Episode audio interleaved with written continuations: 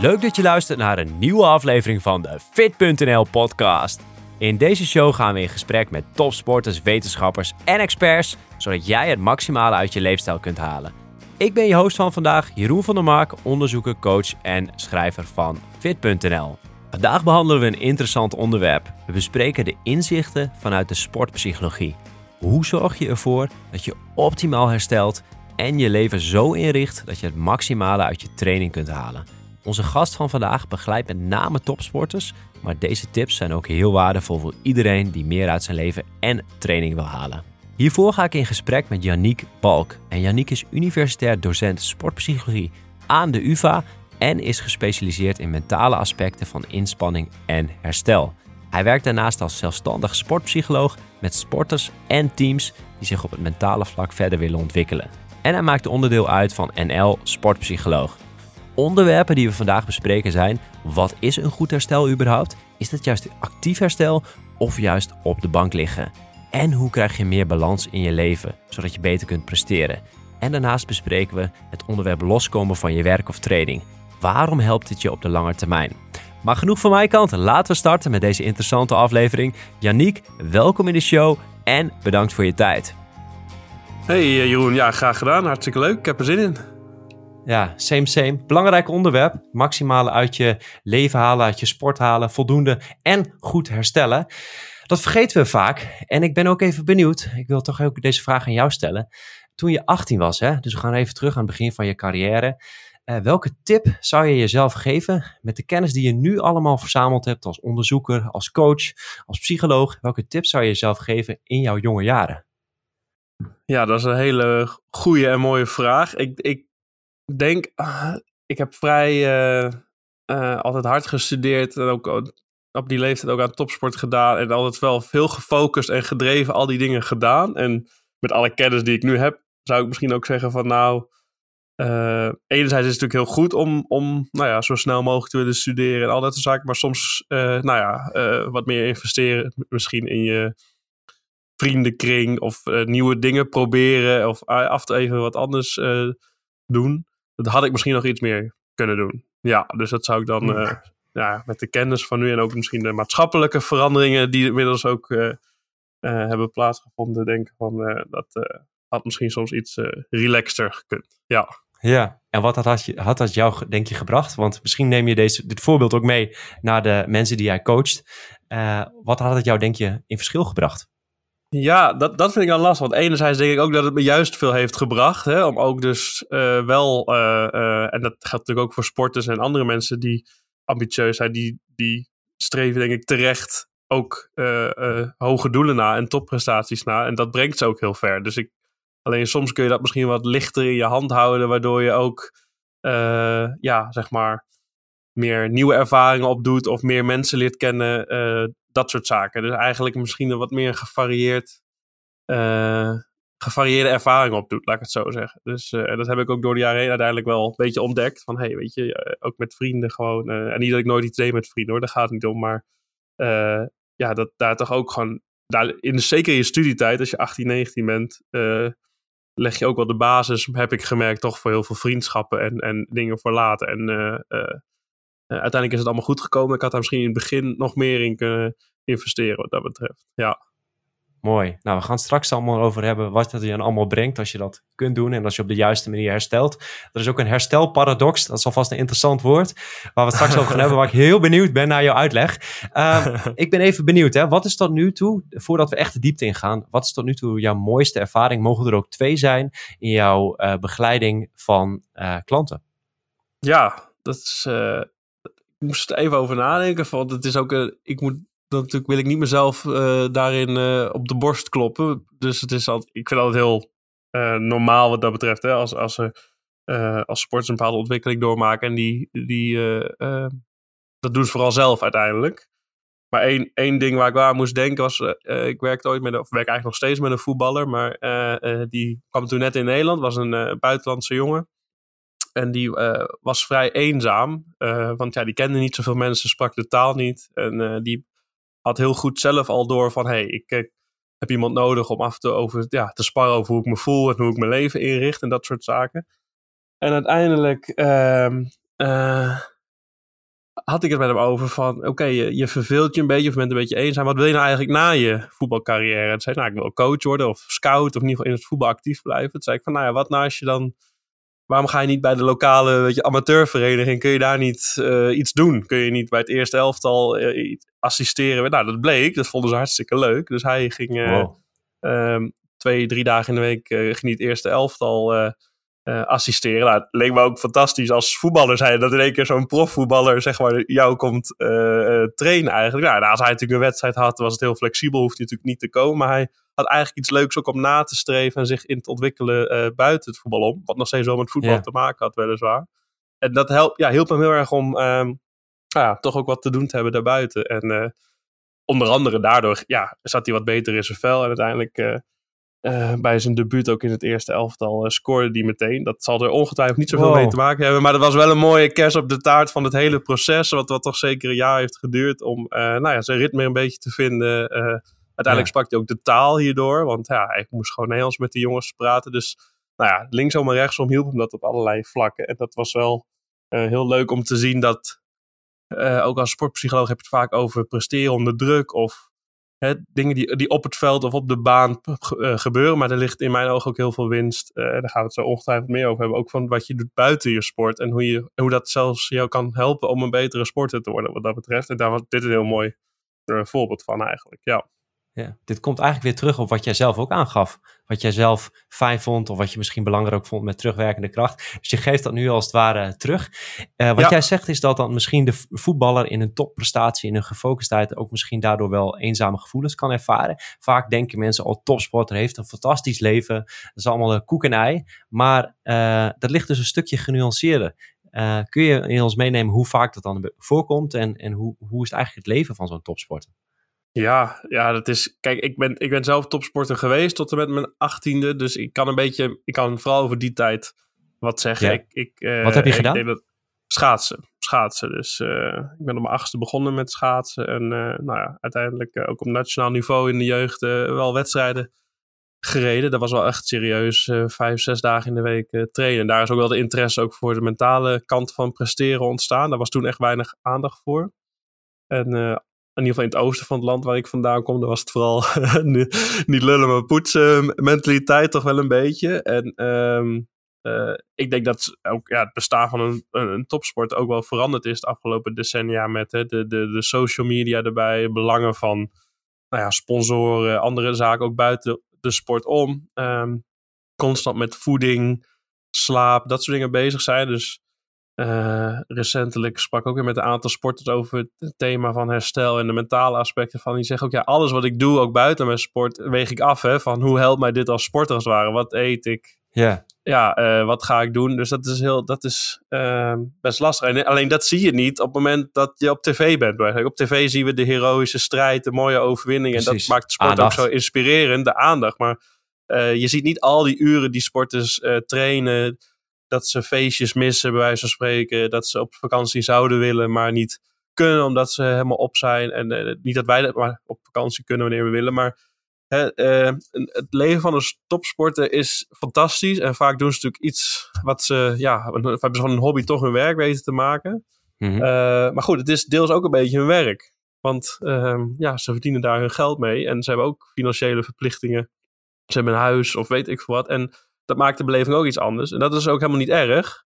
Uh, maar dat vergeten mensen soms wel. Dat de topsport bestaan lang niet altijd uh, per se leuk is. Of die constante druk of stress. Dat is ook niet, uh, nou, niet per se wat wij allemaal zouden willen he hebben, denk ik. ja. Dus dat, dat, daar, daar, mag soms wel meer aandacht voor zijn. Dat het niet alleen om die, nou, die ene wedstrijd gaat. Of die, die momenten waarop je op tv bent, bij wijze van spreken. Maar ook alles, mm. alles daaromheen. Ja. Ja. ja. Ja, mooi. En je moet natuurlijk met heel veel dingen rekening houden, wat jij al zegt. Ik heb ook jouw proefschrift uh, doorgescand en dat, gaat over mentaal herstel. Super interessant uh, proefschrift. En een van de quotes die daarin staat is dat uh, heel veel mensen zich focussen bij hun herstel op fysieke elementen zoals ijsbaden, supplementen, speciale compressiekousen, maar vergeten vaak hun mentale herstel. Um, hoe vaak gaat dit mis in gewoon amateursport en topsport en zie je daar ook een kentering in? Ehm, ik zie daar zeker een kentering. Je ziet zeker de laatste jaren toch echt meer aandacht voor uh, nou ja, mentale gezondheid als wat breder begrip. Maar dus ook, dat gaat ook over dit soort zaken. Hè? Van, je kan fysiek helemaal tip-top in orde zijn door, door inderdaad massages en koude baden en alle uh, fysieke factoren die we kunnen beïnvloeden. Maar als, je, ja, als het tussen je oren niet goed zit, heeft dat ook een behoorlijke invloed. Dus daar is sowieso meer aandacht voor. En dat zie je ook in het herstel, het thema van herstel. Um, bij amateursport vind ik dat soms iets lastig te zeggen, want... En daarom Zoveel stressoren. Ja, precies. Ik focus me bewust ook in mijn onderzoek daarom echt wel op de topsport. Omdat dan duidelijk is van je hebt getraind en daar moet je van herstellen als het ware. Of je hebt een wedstrijd gehad en daar moet je van herstellen. Terwijl bij een amateur, ik ben ook een amateursporter bij wijze van spreken. Ik sport ook weer om te herstellen van mijn werk, werkzaamheden, zeg maar. Dus daar wordt het wat vager van wat staat in functie van wat. Um, dus, dus dat vind ik soms wat, wat lastiger. Maar ook daarvoor geldt, hè, ook als amateursporter, uh, als jij te lang bezig blijft met een fout die je hebt gemaakt misschien in een wedstrijd. Of dat je je misschien niet snel genoeg ontwikkelt richting een doel wat je zou willen bereiken. Of dat nou een marathonlopen is of een uh, uh, andere of een bepaalde, bepaald gewicht wil bereiken of wat dan ook. Dat kan soms ook frustrerend zijn als je ontwikkeling niet zo snel gaat als je wil. Ja, en als je daarover na blijft denken, blijf je eigenlijk gestrest als het ware. En ook, dus ook voor zo iemand is het wel belangrijk om, tuurlijk, je mag best even balen van iets, maar op een gegeven moment moet je wel in die herstelmodus komen, zeg maar. Nou, en dat is dan misschien nog belangrijker voor topsporters, die zo vaak trainen en zoveel belasting hebben.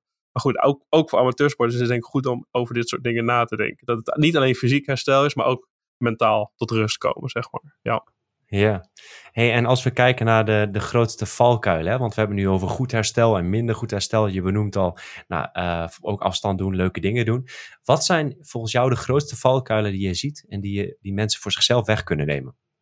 Um, nou, de grootste valkuil wat je vaak ziet is omdat dat, dat sport is inherent vaak toch een fysieke activiteit. Uh, uh, en dat, wat je vaak ziet, en ik denk dat luisteraars dit wel herkennen, is dat als je fysiek moe bent, het kan zelfs ook van hmm. een werkdag zijn, dat je dan toch eigenlijk minder ja, zelfregulatie, capaciteit noemen we dat dan officieel. Hè? Dus eigenlijk minder energie ook hebt om de dingen te doen die goed voor je zijn.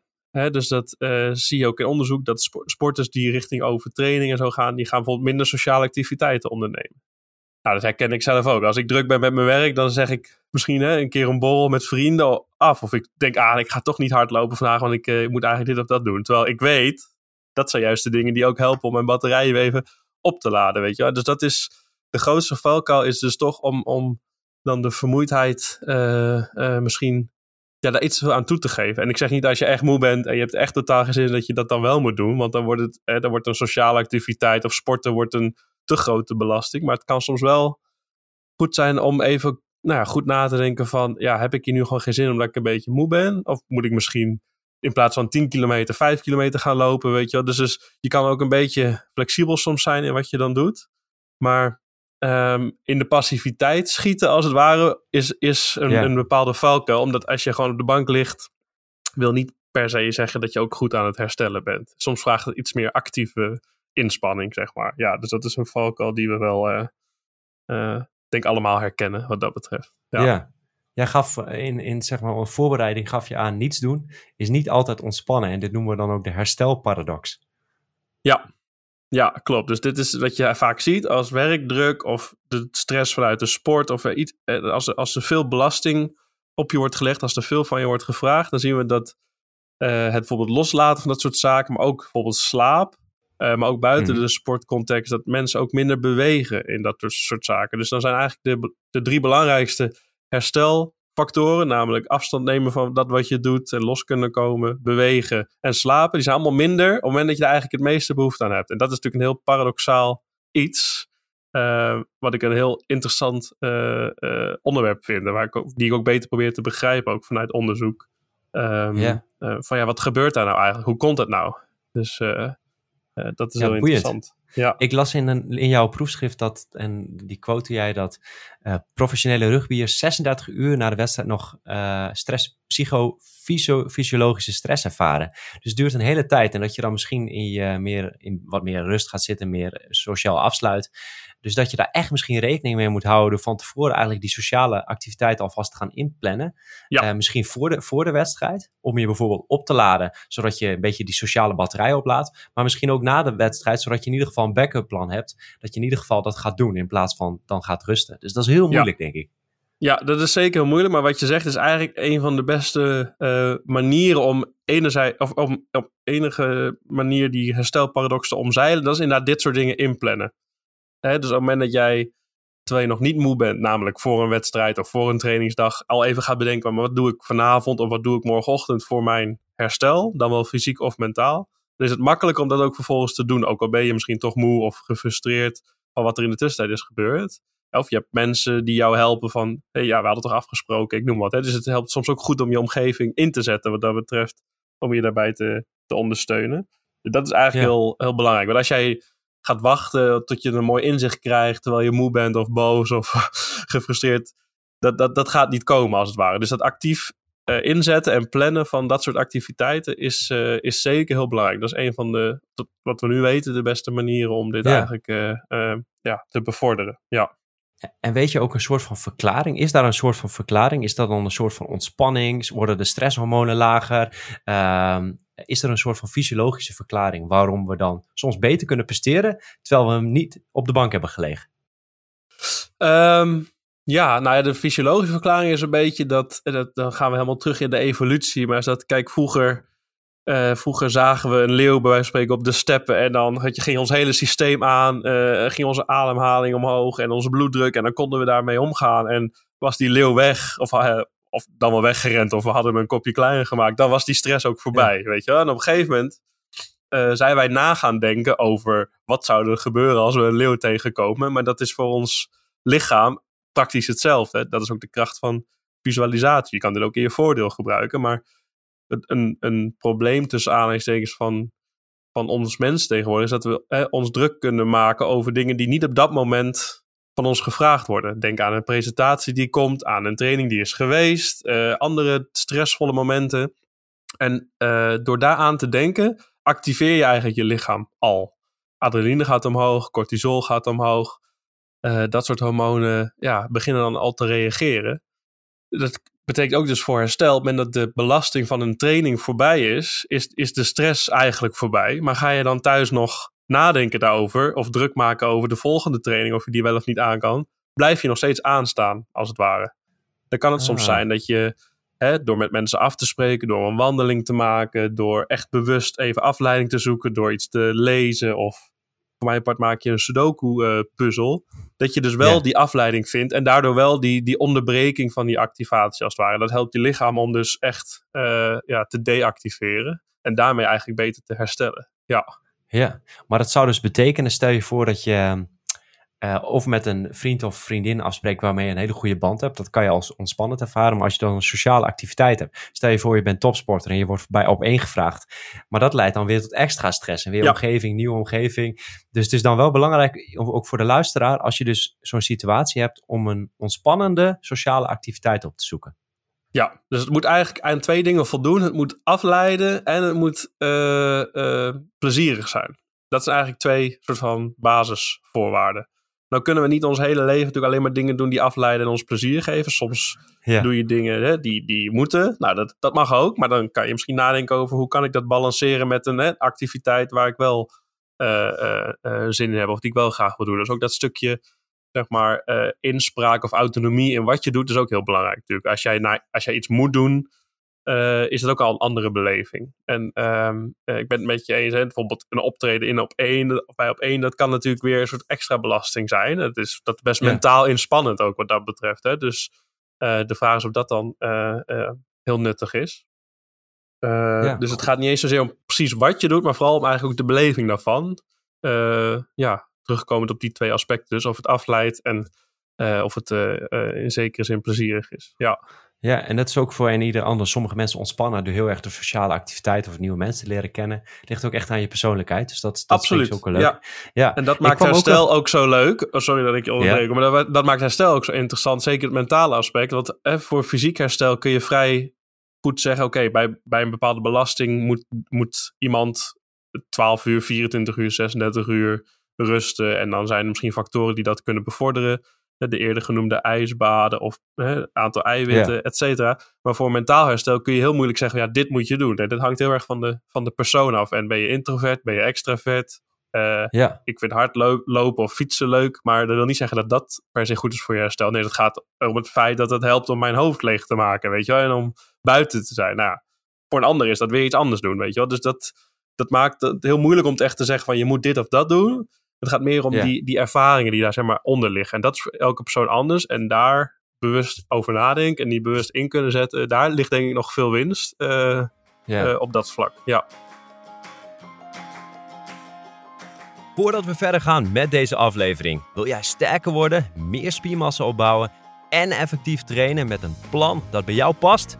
En zie je door de bomen het bos niet meer? Al die informatie over training en voeding. Wat werkt nou echt? We snappen dat dit lastig is en dat je meer een plan wil dat bij jou past. Fit Pro is de oplossing die jij zoekt. Wij selecteren een trainingsplan dat bij jou past, bij jouw doel en niveau. Of je nou thuis of in de gym wilt trainen. Zo weet jij zeker dat je het maximale uit je training haalt. Daarnaast krijg je toegang tot onze cursussen om alles te leren over training, voeding en gezondheid. En heb je vragen? Stel ze in de Fit Community. Daar staan onze coaches en andere leden klaar om jou te helpen. Ben je benieuwd? Start gelijk met Fit Pro. Ga naar fit.nl/slash pro voor meer informatie of check de link in de show notes. Nu terug naar de aflevering en als jij dan uh, topsporters begeleidt, zie je dan ook dat zij bijvoorbeeld van tevoren sociale activiteiten bijvoorbeeld inplannen? Wordt, wordt wel gezegd van als je heel erg planmatig je agenda beheert en dat allemaal inplant, dan heb je meer ruimte voor spontaniteit en dat je dan ook echt in het moment bent. Is dat ook een verschil dat je bijvoorbeeld dat ziet bij top CEO's ehm, die op zo'n manier hun, hun, hun, hun dagindeling doen, hun management van hun tijd? En topsporters ten opzichte van iemand die daar mogelijk meer mee struggelt? Um, ik moet zeggen dat mijn ervaring is dat topsporters hier toch nog vrij weinig over nadenken. ik gaf toevallig okay. gisteren een, een workshop aan, aan Nederlandse topsporters uh, mm -hmm. over dit thema. En ik vroeg aan het eind, dat vraag ik al heel vaak, van wat ga je nou vanaf morgen anders doen? Naar aanleiding van wat we vandaag ja. hebben besproken. En eentje stak meteen zijn hand op en die zei, ik, heb ik had morgen eigenlijk een feestje, daar had ik me al voor afgemeld, maar ik ga me nu per direct weer aanmelden voor dat feestje. Dus die had eigenlijk al ah, besloten wow. van, uh, uh, weet je, geen zin in, uh, moe, moet ik weer reizen, et cetera. Maar die had nu zoiets van, nee, dat gaat maar uiteindelijk misschien toch meer opleveren. In ieder geval op mentaal vlak. Dus die ging daar toch maar weer naartoe. Maar ja, dat is maar één voorbeeld. Maar dus ik, ik, en wat ik altijd hoor, en ook als ik met, met topsporters spreek, is dat ze toch, mm -hmm. de, de, de default, zeg maar, is toch nog van weinig doen. herstel is cruciaal. En dat is het ook. Maar dat bestaat vooral uit zeg maar, passiviteit en uh, ja, uh, uh, rusten. Ja. ja, dat is nou echt een beetje een nieuwe mindset nodig om ook te zien van ja, wat, wat die afweging te maken van wanneer heb ik nou fysieke rust nodig en wanneer heb ik nou vooral de mentale rust nodig. Wat kan betekenen dat ik misschien fysiek best iets meer kan inspannen in termen van reizen of een, ja, een wandeling maken, fietsen, dat soort zaken. Ik zeg je dat je nog een uh, fysiek belastende training moet doen dan. Maar je kan soms iets actiever zijn om het hoofd leeg te maken. Dat helpt vaak ook beter uh, uh, dan niks doen. En, en nou, daar moeten dus ook topsporters, is mijn ervaring, toch echt nog meer over nadenken. En ook in, ja, er zelf in ervaren wat ze dat oplevert. Ah, Super mooi hoe je dat uitlegt. En ja, het herstel is ook zo complex. Zijn er nog meer valkuilen die je hebt en die je ziet in de praktijk? Ja, zeker. Een andere valkuil uh, die ik vaak zie is dat, zeker in de topsport of naarmate de ambities en het niveau toenemen, dat er toch een soort eenzijdige identiteit ontstaat. Dus dat het echt topsporters verwachten van zichzelf een soort 24-7 focus op hun sport. Uh, soms mm. verwacht een omgeving dat ook. Hun, hun trainers, coaches, uh, soms zelfs verwachtingen vanuit de media van je moet altijd met je sport bezig zijn, dan wel op het veld, dan wel naast het veld. Um, en we zien toch eigenlijk wel dat, hier ben ik eigenlijk ook wel van overtuigd, dat zo'n zo'n tunnelvisie, zo'n 24-7 focus misschien op de korte termijn werkt, laten we zeggen een paar maanden of, een, Mhm. of een jaar. Maar als jij over vijf of tien jaar nog steeds gedreven je sport wil beoefenen en, en eh, echt eh, eh, constante prestaties, duurzame prestaties wil leveren, is het maar zeer de vraag of zo'n focus goed is. En je kan je ook voorstellen dat het natuurlijk voor herstel een effect heeft. Als jij zegt van ik moet 24/7 op mijn sport gefocust zijn, ik, eh, er is geen ruimte voor, ik noem wat, een studie ernaast of een andere hobby of dat soort zaken.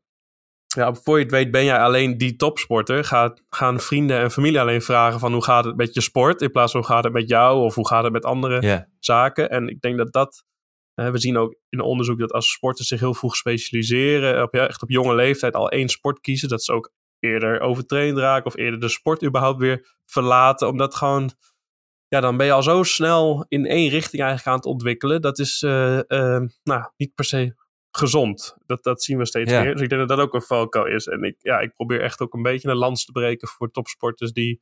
Tuurlijk moet sport altijd je hoofdactiviteit zijn.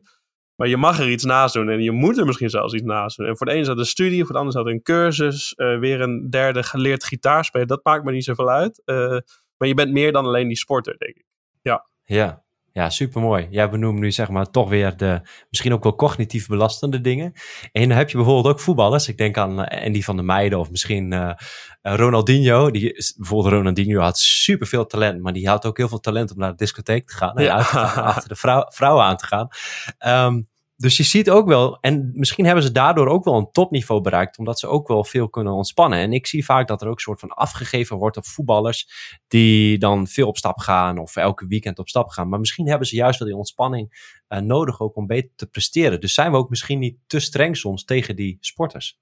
Ja, dat denk ik wel. Ik, ik zeg niet dat ze natuurlijk elk weekend per se moeten gaan stappen. Of uiteindelijk ligt het een is lam ook worden. hun verantwoordelijkheid om dat, ja, om dat binnen de perken te houden of op gezette tijden te doen of wat dan ook. Maar Ja, eh, zeker, ik denk dat dus eh, dat ook soms de omgeving, de verwachtingen van nou ja, eh, maatschappij, media, coaches, die ook, dat ook soms een beetje versterkt. Van nee, je moet... Je kan beter om tien uur in je bed liggen dan dat je een avondje naar de bioscoop gaat, weet je wel, en met vrienden een gezellig avondje hebt. Of eh, ik kan me ooit herinneren dat, dat Memphis Depay met een grote hoed en een sjaal eh, zich meldde bij het trainingskamp van het Nederlands elftal. En dat ging vooral over die hoed. En eh, nu ook gaat het vaak over zijn rappen.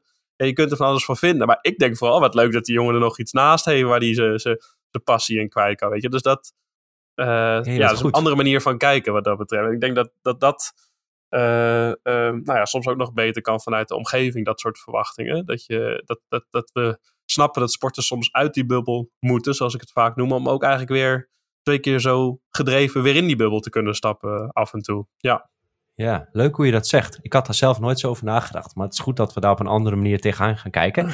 Iets anders waar we, waar we ook op een andere manier tegenaan kunnen kijken, is kwantitatief en kwalitatief herstel. Ik vond dat een heel interessant onderscheid.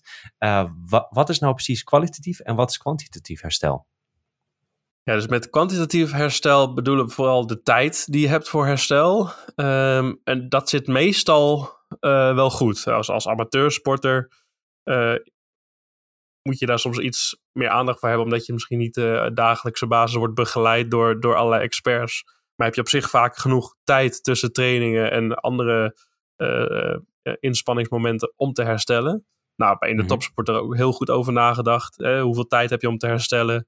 Soms heb je misschien niet officieel voldoende tijd om te herstellen, maar wordt dat door een hè, actieve hersteltraining of wat dan ook, is, kun je het herstel ook daarin bevorderen.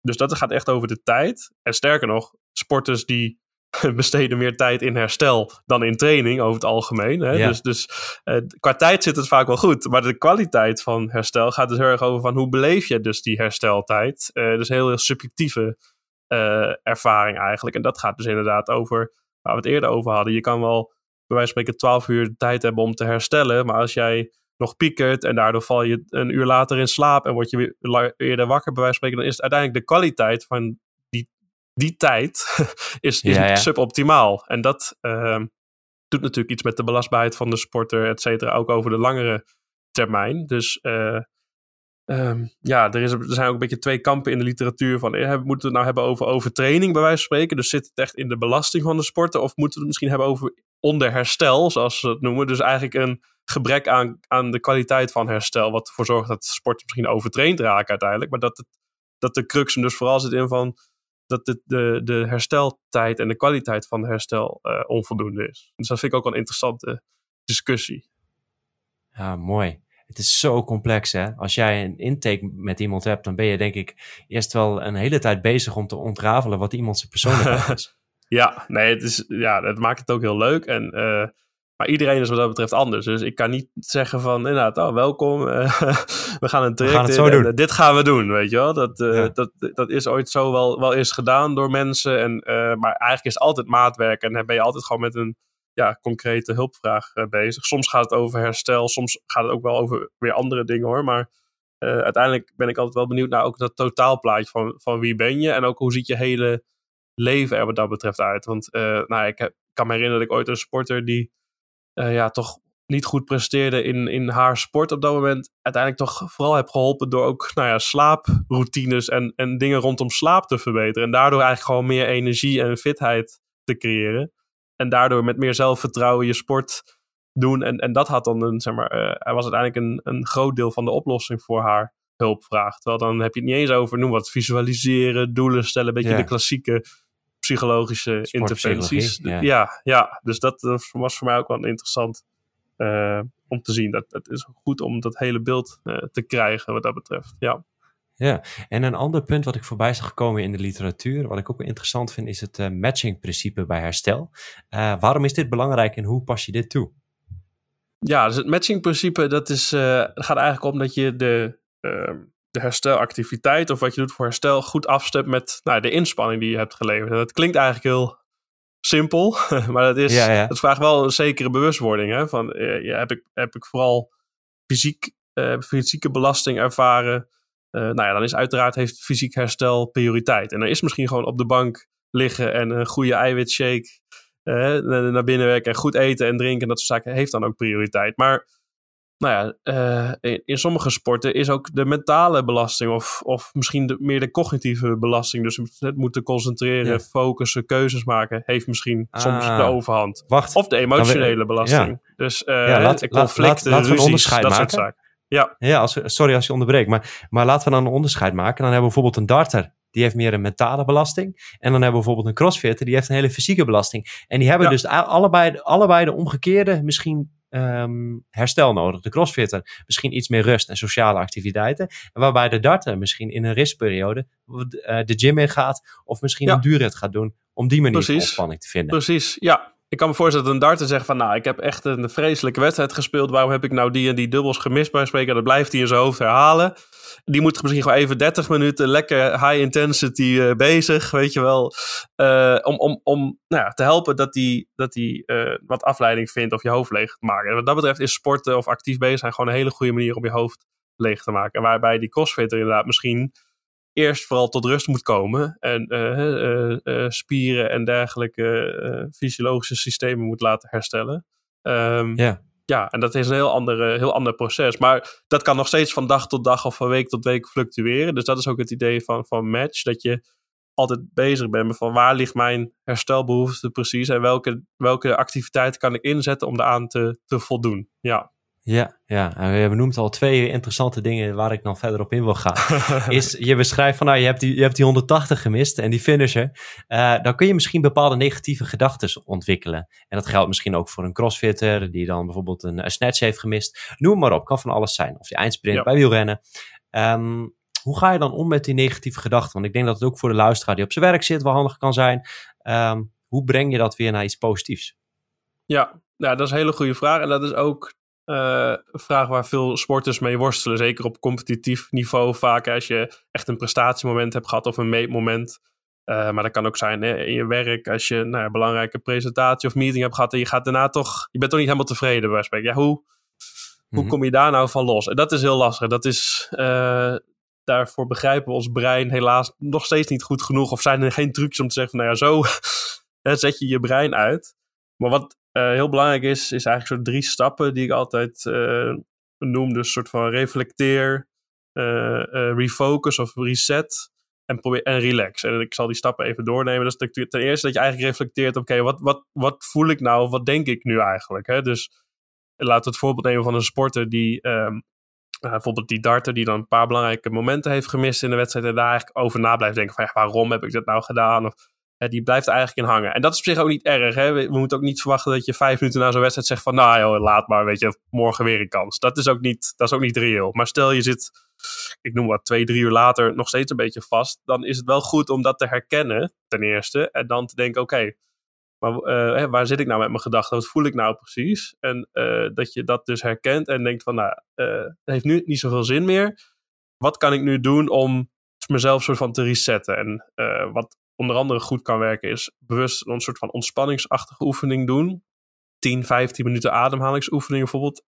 om om nou, ook weer die activatie omlaag te brengen en ook je, ja, je, je hoofd wat leeg te maken en je hoofd tot rust te brengen. En daarna dat zie je ook vaak wat, hè, wat mensen ervaren na ademhalingsoefeningen. Bijvoorbeeld dat ze wat helderder zijn in hun gedachten. Dus niet per se opgelost, maar dat je eigenlijk al iets anders tegen dat soort dingen uh, aankijkt. Dus dat je, of uh, noem maar wat, een meditatieoefening kan doen. Soms misschien iets actief als je zegt van nee, ik ga nu even 10, 15 minuten wandelen naar buiten. Of ik bel even iemand die ik heb, bij wie ik me even met mijn, mijn hart kan, kan leegstorten. Dat kan ook helpen.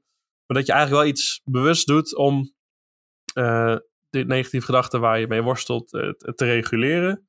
Ja, en dan daarna kan zeggen: Oké, nu is het tijd voor ontspanning. Uh, misschien je doelen bijstellen. Misschien zeggen: Oké, dit parkeer ik even tot morgen.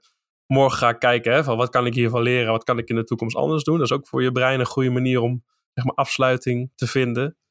Uh, ja. Nou, en dit is ook dit is een vaardigheid wat je zal, zal moeten oefenen wat dat betreft om beter in te worden. Maar dat is in ieder geval een manier om nou ja, ook een soort uh, ja, mentaal herstelproces te, te kickstarten na, na zo'n uh, na zo'n ervaring bijvoorbeeld. Ja, ja. De, re de reset button, dat is wel een hele uitdagende. Ja, ja dat is heel uitdagend. Als als we daar ooit achter komen wie dat gaat ontdekken, wat, wat echt werkt, 100%, die, uh, die zit op een goudmijn. Maar ik ben bang dat dat heel lastig, lastig wordt. Maar ehm, ja, het is wel goed om voor jezelf een paar manieren te ontdekken. Dus ja, om ehm, negatief gedachten in ieder geval wat meer los te kunnen laten. Of wat, misschien wat vriendelijker voor jezelf te kunnen zijn op dat soort momenten. Waardoor die negatieve gedachten wat minder impact hebben. Uh, ja. Maar dit blijft, dit blijft heel lastig. Zeker ook als je gedreven en ambitieus bent. Dat is altijd, hè, dat is altijd een beetje ook die para daar is ook een soort paradox. Van je wil heel graag en je bent heel gemotiveerd. Maar daardoor zijn kleine hobbels of obstakels hebben vaak ook een grote impact op nou ja, uh, hoe je in de wedstrijd zit wat dat betreft. En, dat ja. is soms een echt, een echt een uitdaging. Ja. ja, je moet een beetje stoïcijns ernaar kijken eigenlijk. Eerst uh, een korte reflectie. Ja. Wat je voelt, dan die reset en dan de relax. Maar goed, dat klinkt in theorie allemaal heel makkelijk. Um, wat, wat ook makkelijk klinkt, is de organisatiepsychologieboeken. Daar is al veel meer over geschreven, over werkontspanning en stress, omdat daar ook veel geld in zit en waarschijnlijk veel meer geld ook voor onderzoek. Wat zijn er nog dingen die jij bent tegengekomen die we kunnen gebruiken binnen de organisatiepsychologie, binnen sportpsychologie? Uh, ja, dat vond ik ook een leuke vraag. Wat ik zie ook in de organisatiepsychologie is dat er ook dus al meer gekeken wordt naar ook dus de rol van, van organisaties, van werkgevers of, of leidinggevenden, ook voor uh, nou ja, herstelprocessen en het, en het welzijn van werknemers bijvoorbeeld. Dus ik denk dat, en daar wil ik ook wel, wel meer naartoe, ook in mijn eigen onderzoek, van hey, uh, wat is nou de rol ook van nou ja, hoe je de, de, wat voor topsportcultuur je creëert. Of hoe je uh, omgaat met, met planning of schema's. Om ook dus zeg maar, de randvoorwaarden te creëren voor optimaal herstel voor je sporters. Hè, dus uh, uh, er zijn bedrijven die zorgen dat werknemers s'avonds niet meer bij hun werkmail kunnen, bijvoorbeeld. Dat is één manier om ja. zoiets bij, in de werkcontext te faciliteren. Nou, ik ken ook coaches die besloten hebben om bijvoorbeeld s'avonds niet meer met hun sporters te appen of te mailen. Ja, ja. Dat vind ik al een hele mooie, heel mooi punt. Uh, we ook als ook, voorbeeld.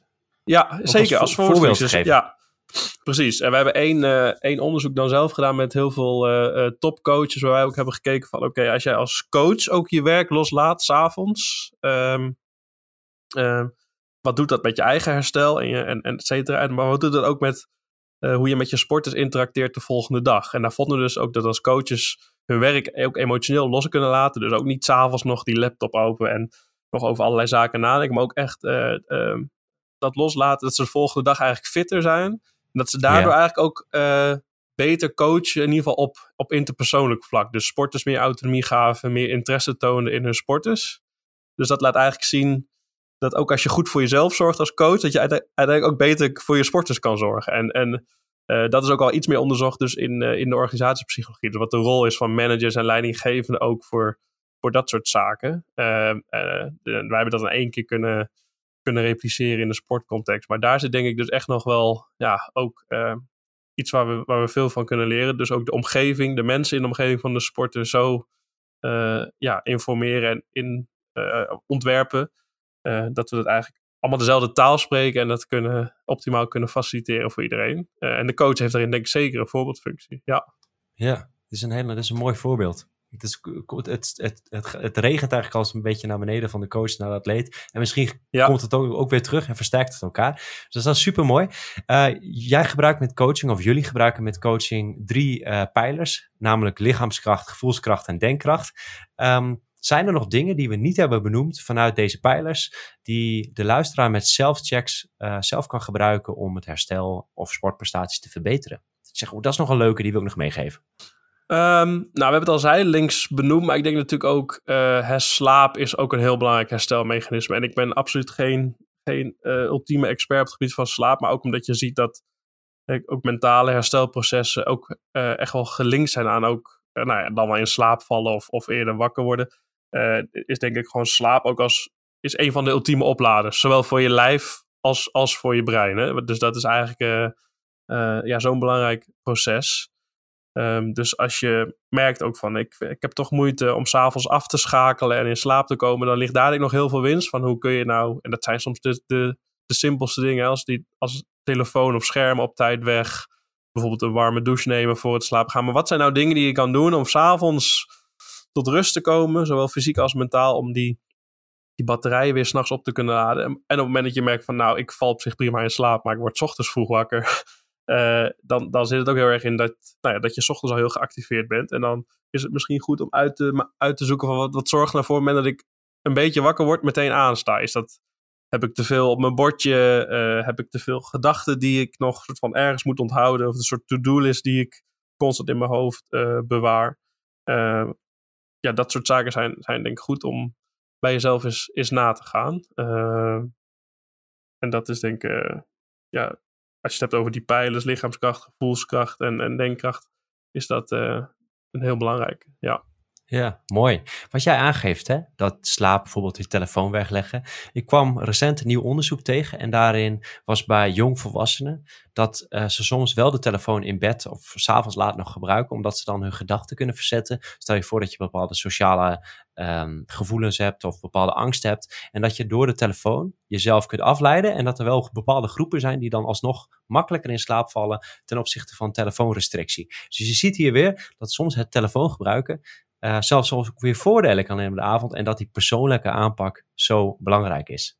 Ja, ja en dan gaat het dus heel erg om, inderdaad. Hè, dus misschien moeten we dus eigenlijk zeggen, dat die telefoon aan zich is niet per se slecht. Maar het gaat ook heel erg om wat je ermee doet. En dat, dat geldt voor al mm.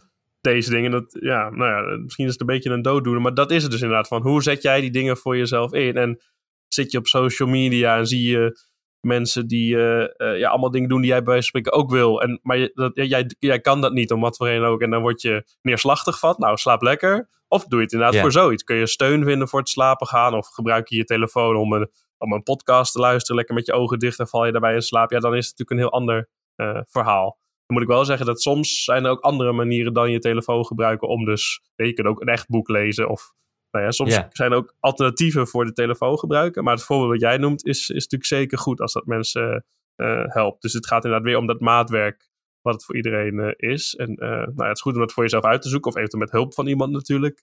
Om daarover te sparren. Hey, van wat werkt voor mij? Ja. Ja, nou wat jij al zei, je, zei, je had het over een boek lezen. We gaan zo naar jouw favoriete boek of podcast. Daar ben ik sowieso heel benieuwd naar.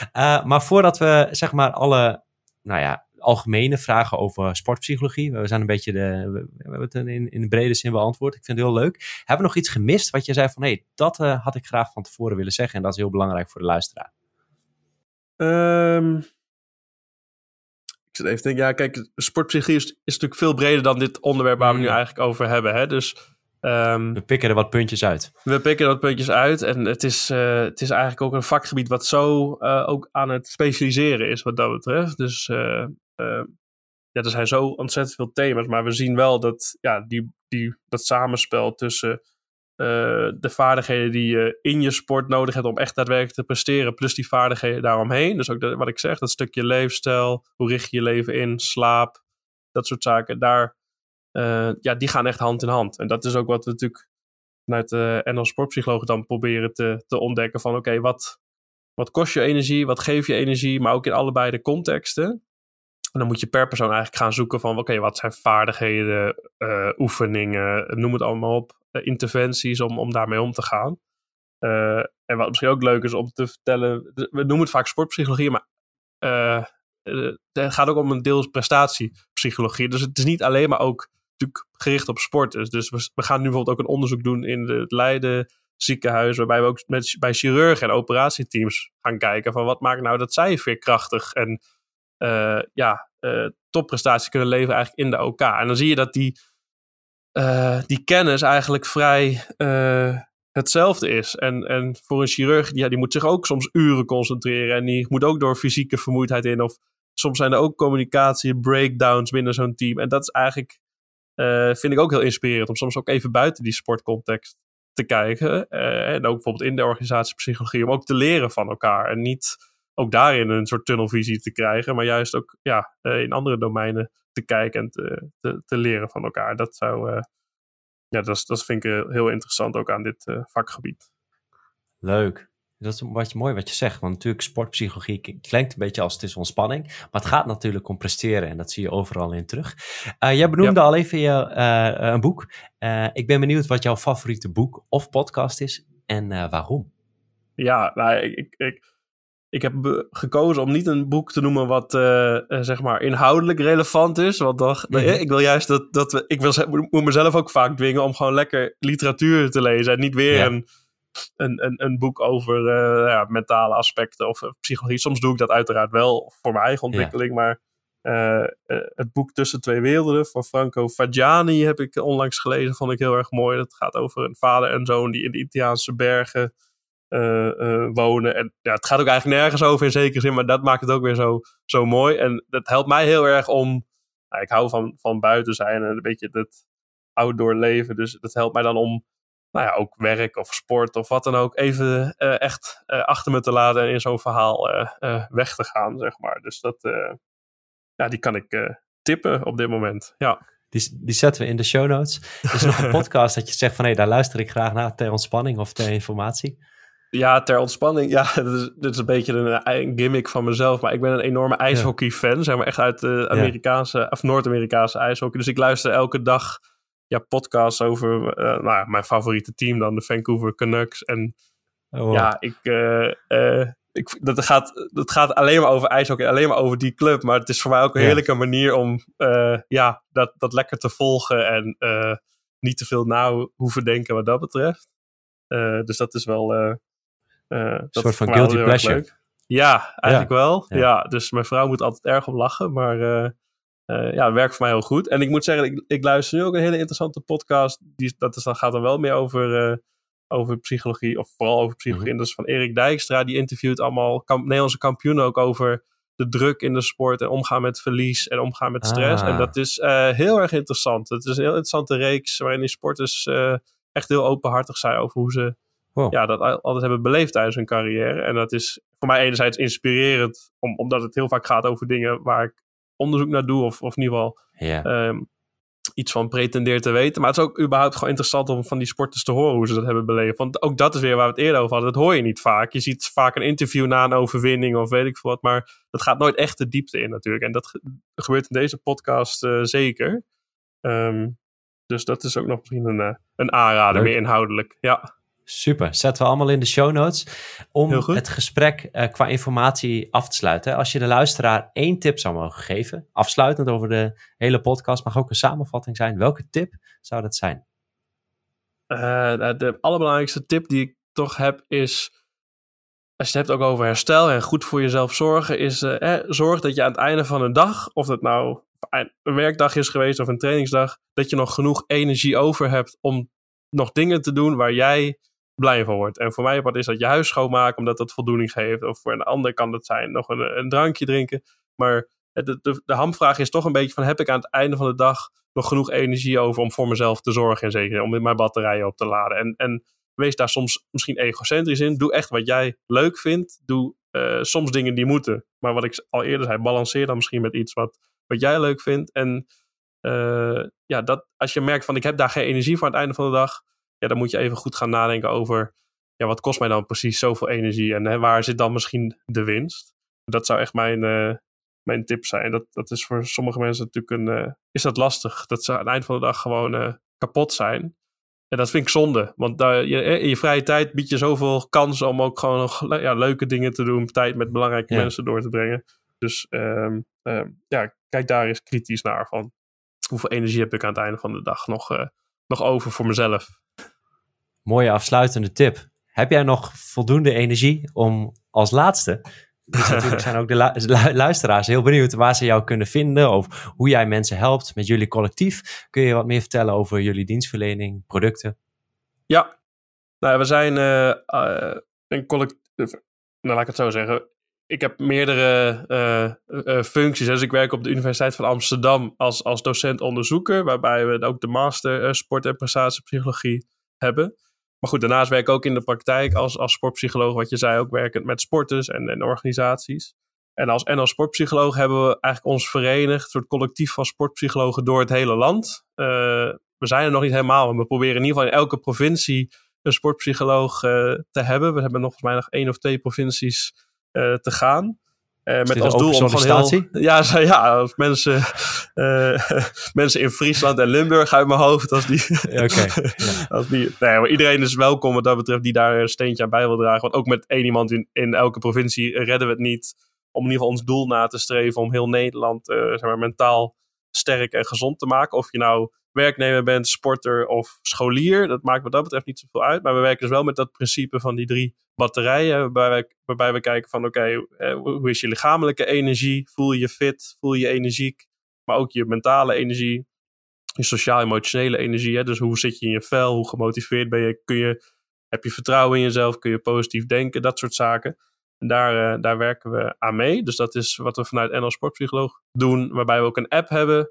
Zodat sporters of of eigenlijk cliënten dat uh, bij kunnen houden voor zichzelf. Van hoe zit ik in mijn vel, hoe gaat het? En dat kan dan dus gecombineerd worden ook met, uh, met coaching. Waarbij je dus eigenlijk een soort combinatie hebt van, uh, van app en, en persoonlijke ondersteuning. Um, dus dat is ook wat we, wat we proberen te doen om ook nou ja, alle kennis die we hebben op dit vlak te delen met mensen in het veld. Ja. Leuk. Nou, dat zetten we allemaal in de, in de show notes, die contactgegevens voor als mensen die ondersteuning willen of willen solliciteren. Ik vond het heel goed. leuk. Ik, uh, dit gesprek gaf mij energie. Aan het begin dacht ik van, hé, hey, uh, in hoeverre voel ik stress? Maar naarmate van het gesprek vorderde, zag ik het uh, wel als ontspanning. Dus Janiek, ik wil je heel erg bedanken voor deze inzichten. Ja, graag gedaan. En ik vind het compliment dat dit als ontspanning voelde en niet als inspanning. Dus dat is hartstikke mooi. mooi. Ja, dankjewel. Leuk, dankjewel.